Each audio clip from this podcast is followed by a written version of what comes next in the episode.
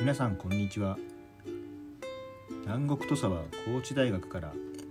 ポッドキャスト地の果てで人文科学するをお送りします。今回は田鎖一馬先生が専門科目日本文学概論について語った話です。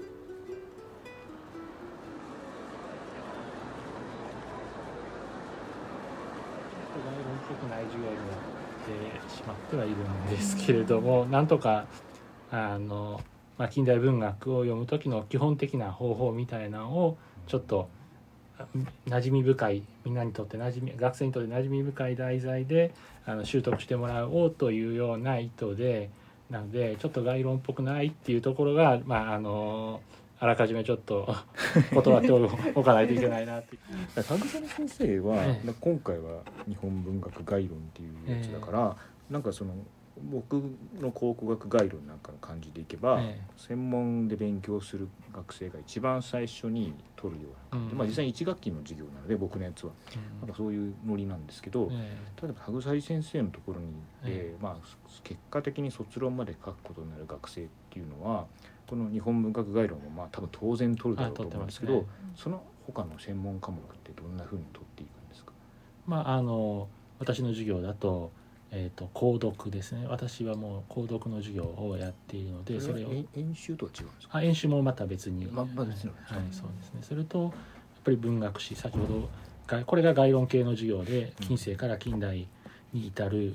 重要作家とか作品とか、まあ、じ歴史思想の変遷だとかっていうのを大雑把にこうざーっと近世から近代にかけてやっていくっていうこういう概論系の授業をやっていますので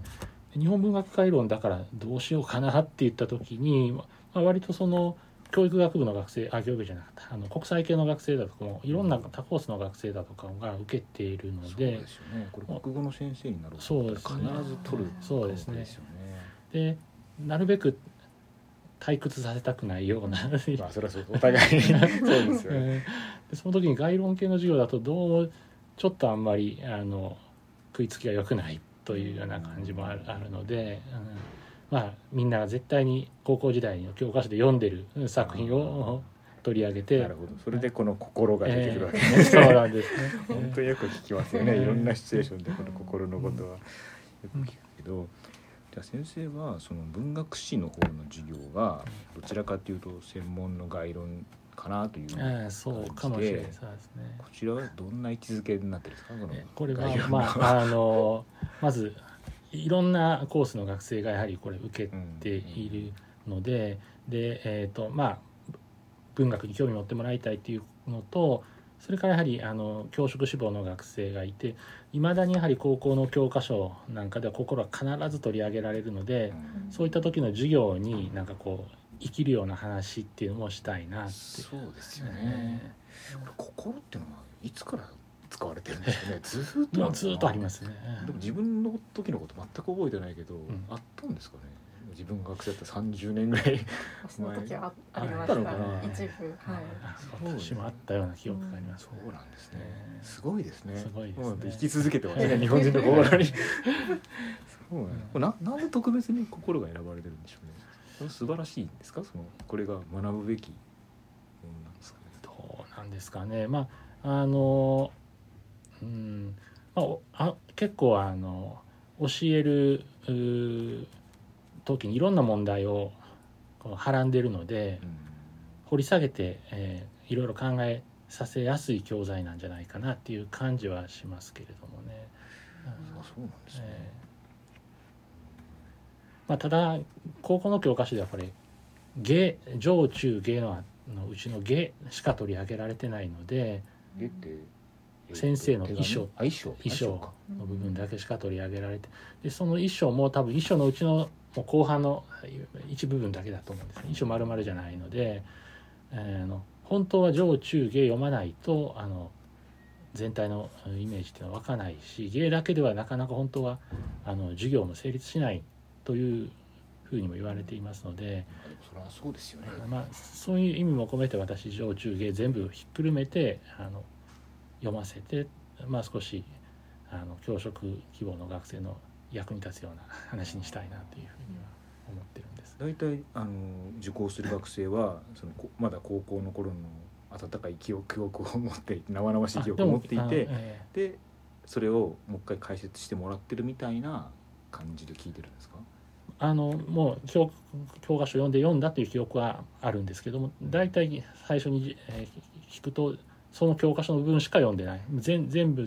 通読した学生ほとんどいないっていう状況なんで。最初に聞くんですか、えーそうです、えー全部読んだことあはいる人そうですね。心を紹介するところから始められるんですもんね、そうですね。ちょっとざっくり。えなんか1分でわかる心みたいな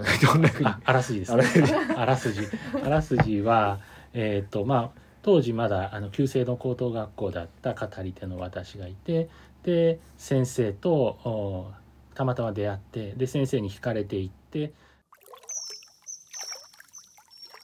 というまあ大雑把に言うと、まあ、こんな感じの話で大体あー暗い話なのであんまりあの学生にとって楽しい話ではないかなと思うんですけどそうですよね、ええ読んでもあんまり元気になるタイプのそう話じゃないですよね。え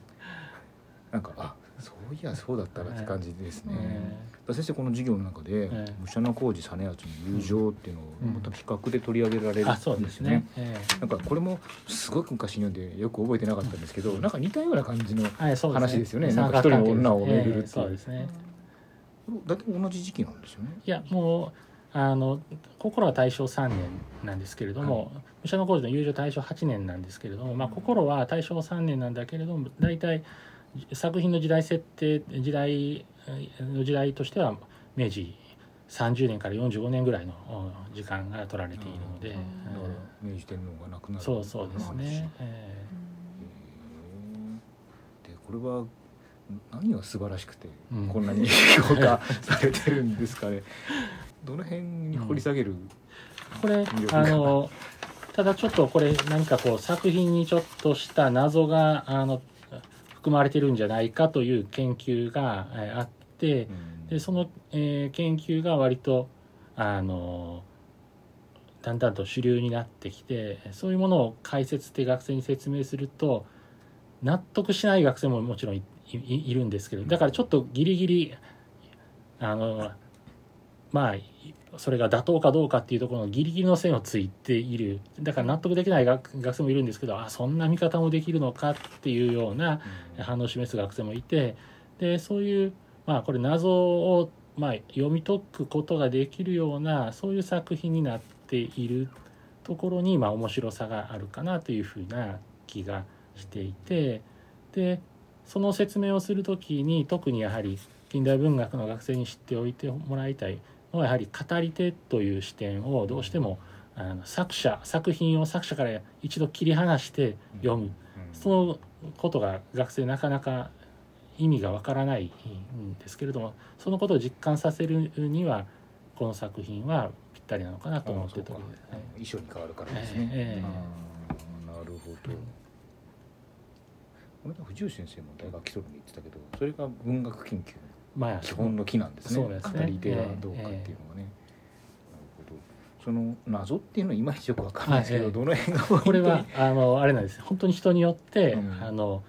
いやそれは強引じゃないかっていう人もいあそうなんですね。えいいるのでまあ本当にあれなんですけれども近代文学の研究ではこれが主流になってきているっていうのなんですけれどもあの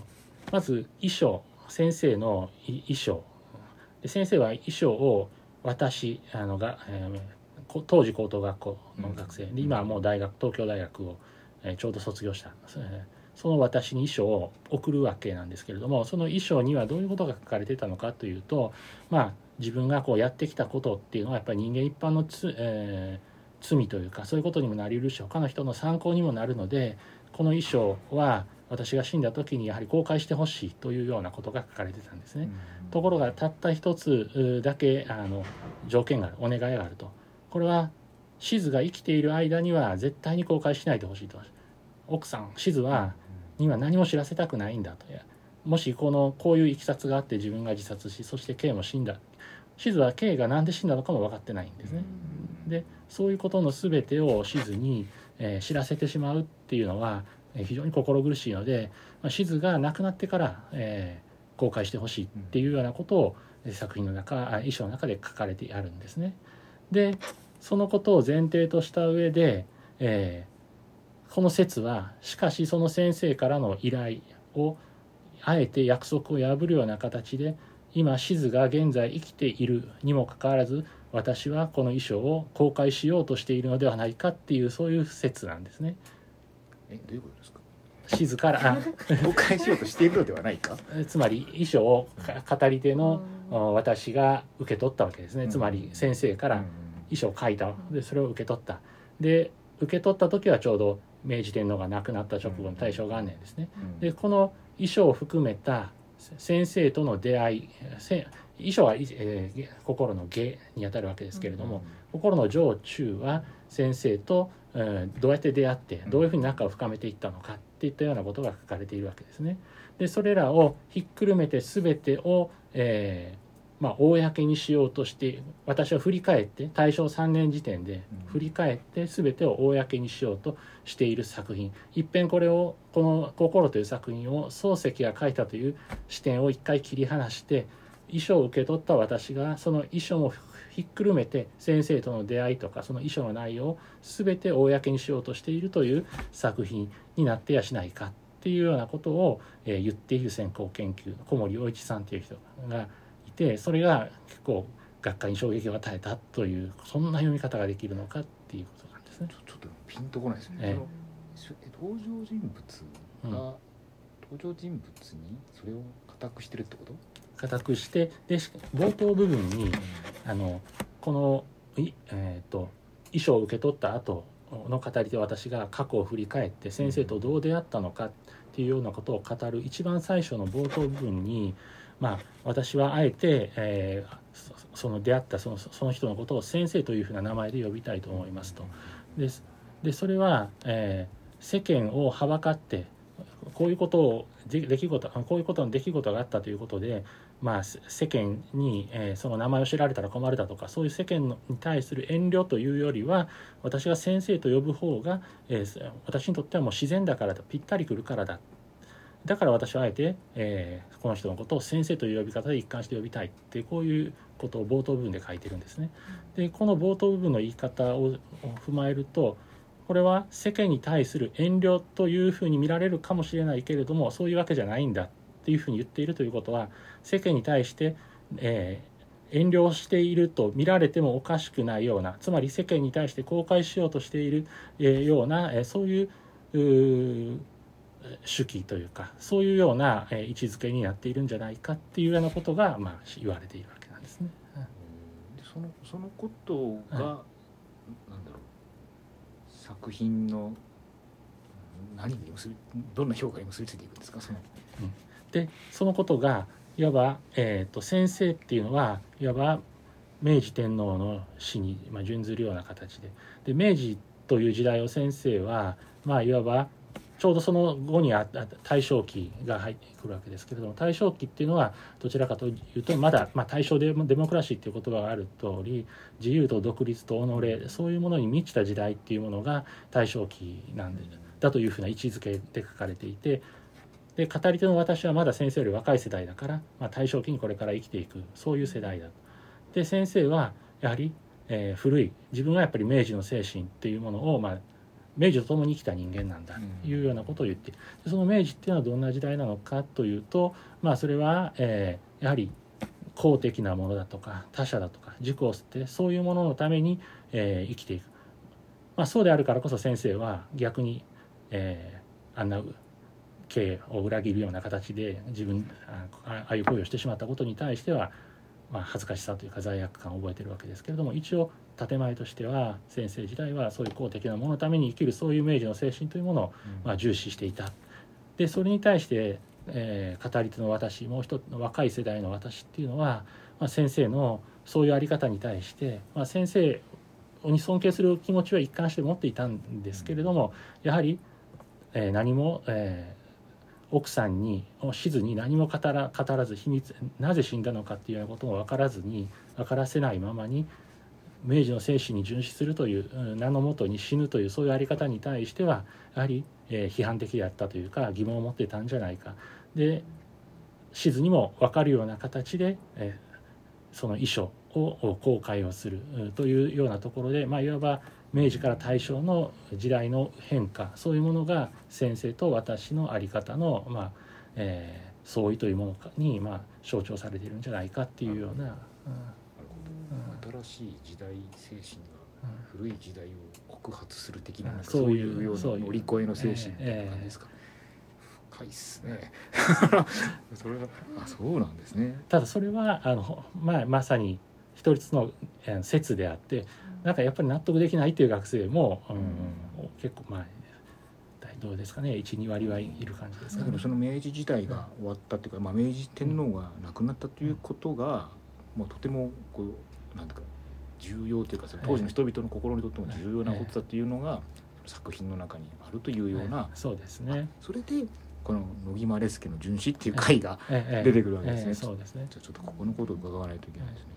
これ森鴎外の、うん。これなんなんていうんですかここれ沖津弥五右衛門の衣装。れ吉津弥五右衛門、うん。どこで聞いるんですか？吉津と弥五右衛門ですか？そうですよね。吉津弥五右衛門の衣装、ええこれ知らないです。これあるんですね、うん。それと芥川のこれ将軍ってのは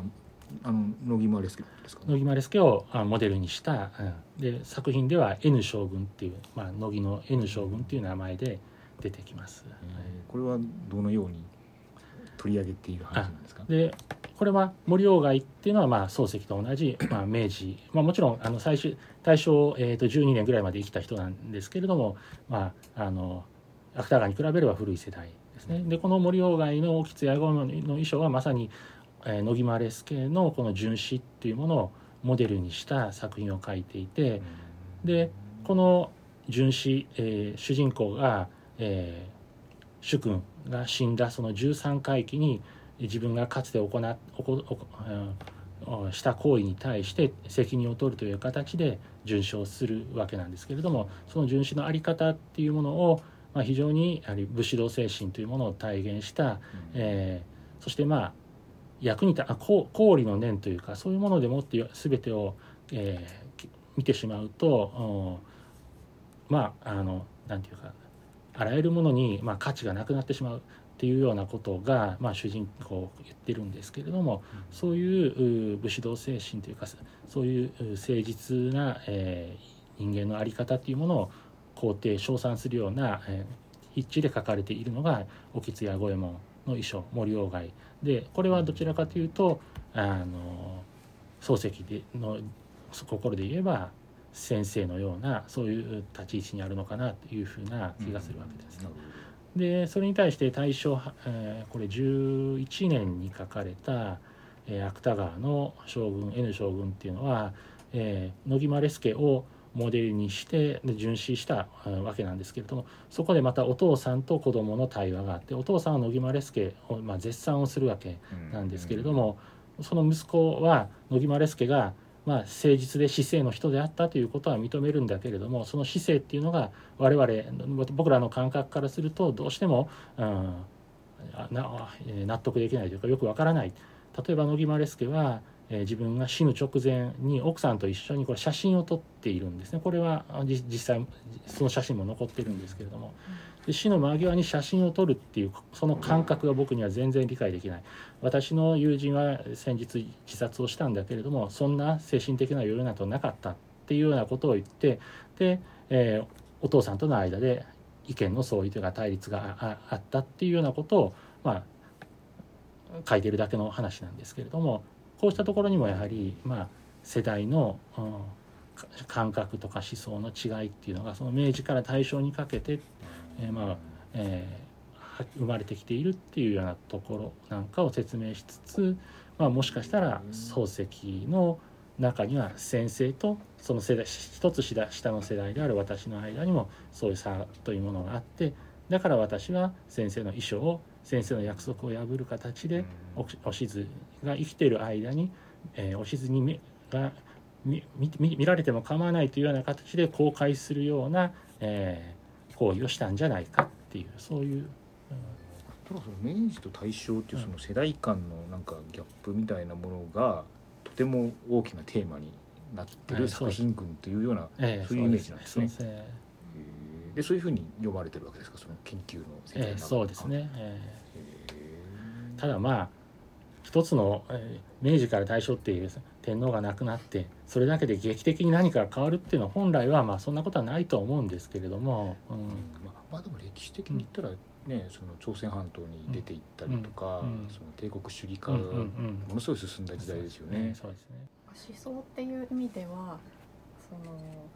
昭和平成令和っていう部分にも結構変わってきてると思うんですけど今の若い人たちが心を読んだ時も、まあ、また違う解釈っていうのが今後うん。多分出てくるんますよですかね。うん。そうですね。ん。まあ、作品の読み方ってそれこそあのどの時代の読者が読むかによってもう変わってくるしその変わってくることは当然認めないといけないっていう発想になっていやまあもう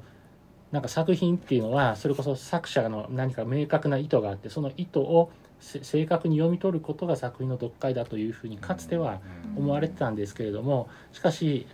やっぱり作品っていうのは作者だけじゃなく読者がいて初めて成り立つもので読者っていうのはある時代のまあ思考の枠組みの中で読むわけだけれども時代が変わってくると読み方っていうものは当然変わってくるわけでその時代時代の読み方っていうものは強要されていかないといけないっていうような、まあ、そういう作者の意図を絶対視するうんことからは解き放たれなければならないっていうのがもうここ近年のずっと思想の流れではあったと思いますね。新たな説が出てくるかもしれないですね。で も例えばそのニーチェの哲学とかっていうのはもう繰り返し読まれてますけど、なんか元気が出る哲学みたいな言われ方をしたりする時があるんですね。それでいいのかなって気持ちやっぱあれはね規制の権力とか考え方にねうんアンチテーゼを突きつけるみたいなのがあったんだけどなんかねうん。今のこう人時代に生きる人がうん。元気に生きて いくためにそれでいいのかなとか思ったりするから。まあいいいいのかな？文学はいいんですかね？力を与えてくれれば。いやまあそれがただあのなんていうかそ当然その時代の中で一定のあの説得力だとかあのそういうものを持って広共有されないとやっぱりその時代の説っていうふうにはなりなりにくいのでそれはとんでもない説談とかはいっぱい出てくると思いますのででもそれは全体の中からだんだんだんだん消されていくっていう感じはしますよね。でもその辺のことを確かなものとして説明するためにこのシラバスの中にもあるようないくつかのテーマのことを説明されてるわけですよね。え K の自殺先生の自殺ええ。先生としずとの関係、うん。私と K あ先生と K との同性愛的関係っていうようなことが重要なそのモチーフとしてあるからそれをもとにええ読まなきゃダメだぞっていうそういう話ですよね。でどちらかというとやはりその心っていうのを読むことはもちろん大切なんですけどその背後にある時代主張だとかそういうものを、えー意識して、えー、全て読んでいるという感じです。はいでこれそのさっきの森鴎外とか芥川もそうですけどこの武者小路の友情とかっていうのと比べていくとまたちょっとぐっと立体感が増していくわけえーですそういうよね。これはどういうふうに比較していくんですか？友情。これも確か千葉県下じゃないけどあ千葉県下。女をめぐるなんかそうですね。話で。すよね。えーであの友情っていうのはあのあれですね。の野島っていうこれ武者小路実篤をモデルにした、えー主主人公ですね。それと,、えー、と大宮っていうこれ志賀直哉をモデルにした、えーあれであの主人公で。であのえっ、とあら女主人公の名前忘れた。えっと杉杉子。あ杉子。杉子杉子。うん。で杉子を巡る。で話なんで。杉はじ、まあ、野島は杉子にも一目惚れをしてでもうこの女性こそが、まあ、自分をまああの自分ともう結婚する相手なんだ。もう過度の理想化をすするわけですね。で大宮は、えーその野島の親友だったのでで、まあ、自分は一歩引いた形で野島との恋を応援するというような流れになってところがやっぱり杉子は、えー野島にはあまり惹かれていない、えーでね、で実は野島あのあの杉子はあの大宮のことを好きであってで実は大宮も実は杉子のことが好きだったんだけれども大宮はまあ本心を見せずに、えー杉子と野島との恋というものをお応援する、えーそそういうような流れだったんですね。でまあ、えーだんだんだんだんあのしかしお互いの気持ちが分かってきて野島が、えー杉子に結婚を申し込んだんですけれども杉子から非常に冷淡に、うん断られてしまった。でそうした中でえー大宮は、まあ、自分の気持ちからもまあこの恋からちょっともう一歩距離を引くために西洋に留学をするわけなんですけれども、えー、杉子がそこについていくっていうような話なんですね。で最終的に2人はあのやっぱり杉子から猛アプローチでそここの辺りもなんか心とは少し時代が違うんですけど、猛アプローチして、まあ、お互いの気持ちというのを確認し合ってそして、えー、その確認し合った手紙なども含めてこれまでの経緯を大宮は全て小説にしてそしてそれを、えー、大宮に突き青宮じゃない野島に突きつけるっていう設定になっていてで野島はまあ絶望的な気持ちに もちろんなるわけなんですけれどもあの、まあ、しかし大宮はあえてそういうふうにやはり事実を突きつけた方がいいと。うんそれはどん底に、えー、なりながらも野島というのは立ち上がる力を持っている。そういう男だと。その才能可能可能性っていうのを知っているっていうような設定になっていて。で、まあ、ちなみに大宮はもう小説家として名を成してたんですけど、野島はまだあの幼く未熟だったっていうようなこともあり一部才能は認める人もいたんだけれどまだまだ名前は知られてなかったんですけれどもだんだんだんだん、えー、杉子との仲があの杉子と距離ができ杉子が自分に好意がないっていうものが分かってきて孤独を感じれば感じるほど少しずつ才能作品が認められ始めていったっていう設定になっていて最後まあどん底に叩き落とされてあ中で野島は、まあ、しかしあのまああの大宮とあまあ、大宮に対して激しい怒りとともに、まあ、感謝する気持ちもある。で、えー、今はあの手を取り合うことはできないけれどももしかしたら時間が経過すればあのどこかで会うことができるかもしれないただその時までは、えー、お互い仕事で決闘しようっていうようなことで、えー、まあ締めくくられるっていうお話なんですけれども、まあ、心の中にあるあのジメジメとした暗い、えー、そういうものはなくってむしろ武者の浩二さんのやってた白樺派というグループでまあ、えー、それぞれの子だとか自由だとか自己っていうものをどこまでも生かしていくっていうことが大切だと。まあ、そういう意味で非常に対照的な作家だというふうに言われてるんですけども、そういう思想がこの武者の工事の友情なんかにもよく表れていてまあ心だったら先生は K に自分の思いを一切言わないですしで陰で隠れて奥さんおしずおしずのお母さんに結婚を画策するような。で、えー、K だけ唯一例外的に先生に自分の思いっていうのを伝えたんですけれどもしずだって誰のことを実は思ってたのかっていうその行為っていうものを示すことができない。女性は特にまあそういう行為っていうものをあるいは結婚したいっていうようなことをまあ、まだ伝えるような雰囲気男性自ら積極的に伝えることができるような雰囲気ではなかったっていうのもあったんですけれども、で友情は、まあ、それとは異なって、まあ、皆が自分自身の思いを最後やはり正直に打ち打ち明けることによって、まあ、あのそれぞれの運命が切り開かれていっていくっていう展開になっていておそらくはこれ心も意識しながら友情書かれているんだろうけれどもそこをだいぶ書き換えて、えー、武者の工事なりの世界にしている。でそこにまあ大雑把に言えば明治期のあの時代の雰囲気と大正期の時代の雰囲気っていうものの違いも見て取れるかなっていうようなまあそんな感じの話をまあしているわけです。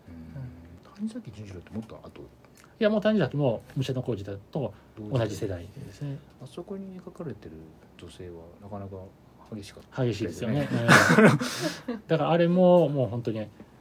ちょうど、うん、明治が終わって谷崎も明治の末から大正にかけてあの活躍し始めた作家なので、まあ、対照的なそういうどこかあの自由な空気の中で、えー、ああいう作家たちが、まあ、生まれてきている。谷崎も芥川も武者の工事も、えー、菊池寛なんかも、まあえー、そうした大正期に主に活躍をし始めた、えー、作家なんですね。たような設定は今もずっとあると思いますけどそういうのを比較していくと面白くなってくるんですかね,、ええ。時代精神みたいなものって、ええ、なるほどね拓先生はどうしてこの頃の研究をされてるんですか？あこの頃？芥川とか、ええ、あの谷崎とかですよね。先生の研究テーマは、いやもう私結構あのコロコロ移り変わって いっていてもう谷崎芥川も最近は全然やってないんですけど 最近は何をされてるんですか？最近はあのちょっと聞く時間の論文書いたりだとかであの論文はあの大江健三郎の論文なんかも23本書きましそうたなんですか？ただ大江全集はまだ全部は読めてないので、そのあの訳のわからない世界がなんか病みつきになるっていう場合もあるんですね。うん。万延元年のフットボールだとかは何かこうねあのどいどうなんて言っていいかわからないようななんですけど引きつけられるような。で大江健三郎ってあれ文章がすっごく分かりにくくってもう屈折してて、うん。いやい一読して何が書かれてるのか分かりづらいんですけどあれ大江健三郎最初にか書いた文文章はもうちょっと分かりやすすんなり入ってあれを何回も何回も追考してあの一般読者からすると全然何を言ってるんだろうっていうような文章に変えてるんです。あえてねあ。走行と比べるとええそう最初の。もう大江自身がそういうふうに言ってますよあね。そうなんですか、でもその間にも編集者っていう人がいるわけですよね、ええ。その人が読んで OK を出すわけですええ。ねゴーサインを出したから。え出てるんですよね、えそうですよね。認めてるわけですか？うん。これは素晴らしいと、ええ。まああの当時やはり大江健三郎しかしあのああいう文体があの批評家たちに結構評判大評判になって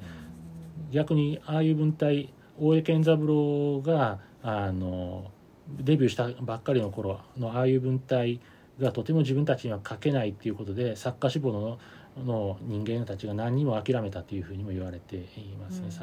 憧れたってことですか？ああいうものを書きたいと憧れたというかとても自分にはああいう文章はもう書けない。自分たちには想像もつかないようなあの世界というものが大江健三郎表現されているというそんな感じを受けて、でもそれをポジティブに見てるとあポジティブに素晴らしいものだってえーそういうんですね、えですよねーそうですね。三島由紀夫はどうですか？僕は結構素晴らしいと思って私もあの三島由紀夫その全集全部読んでるわけでもないんですけれどもやはり金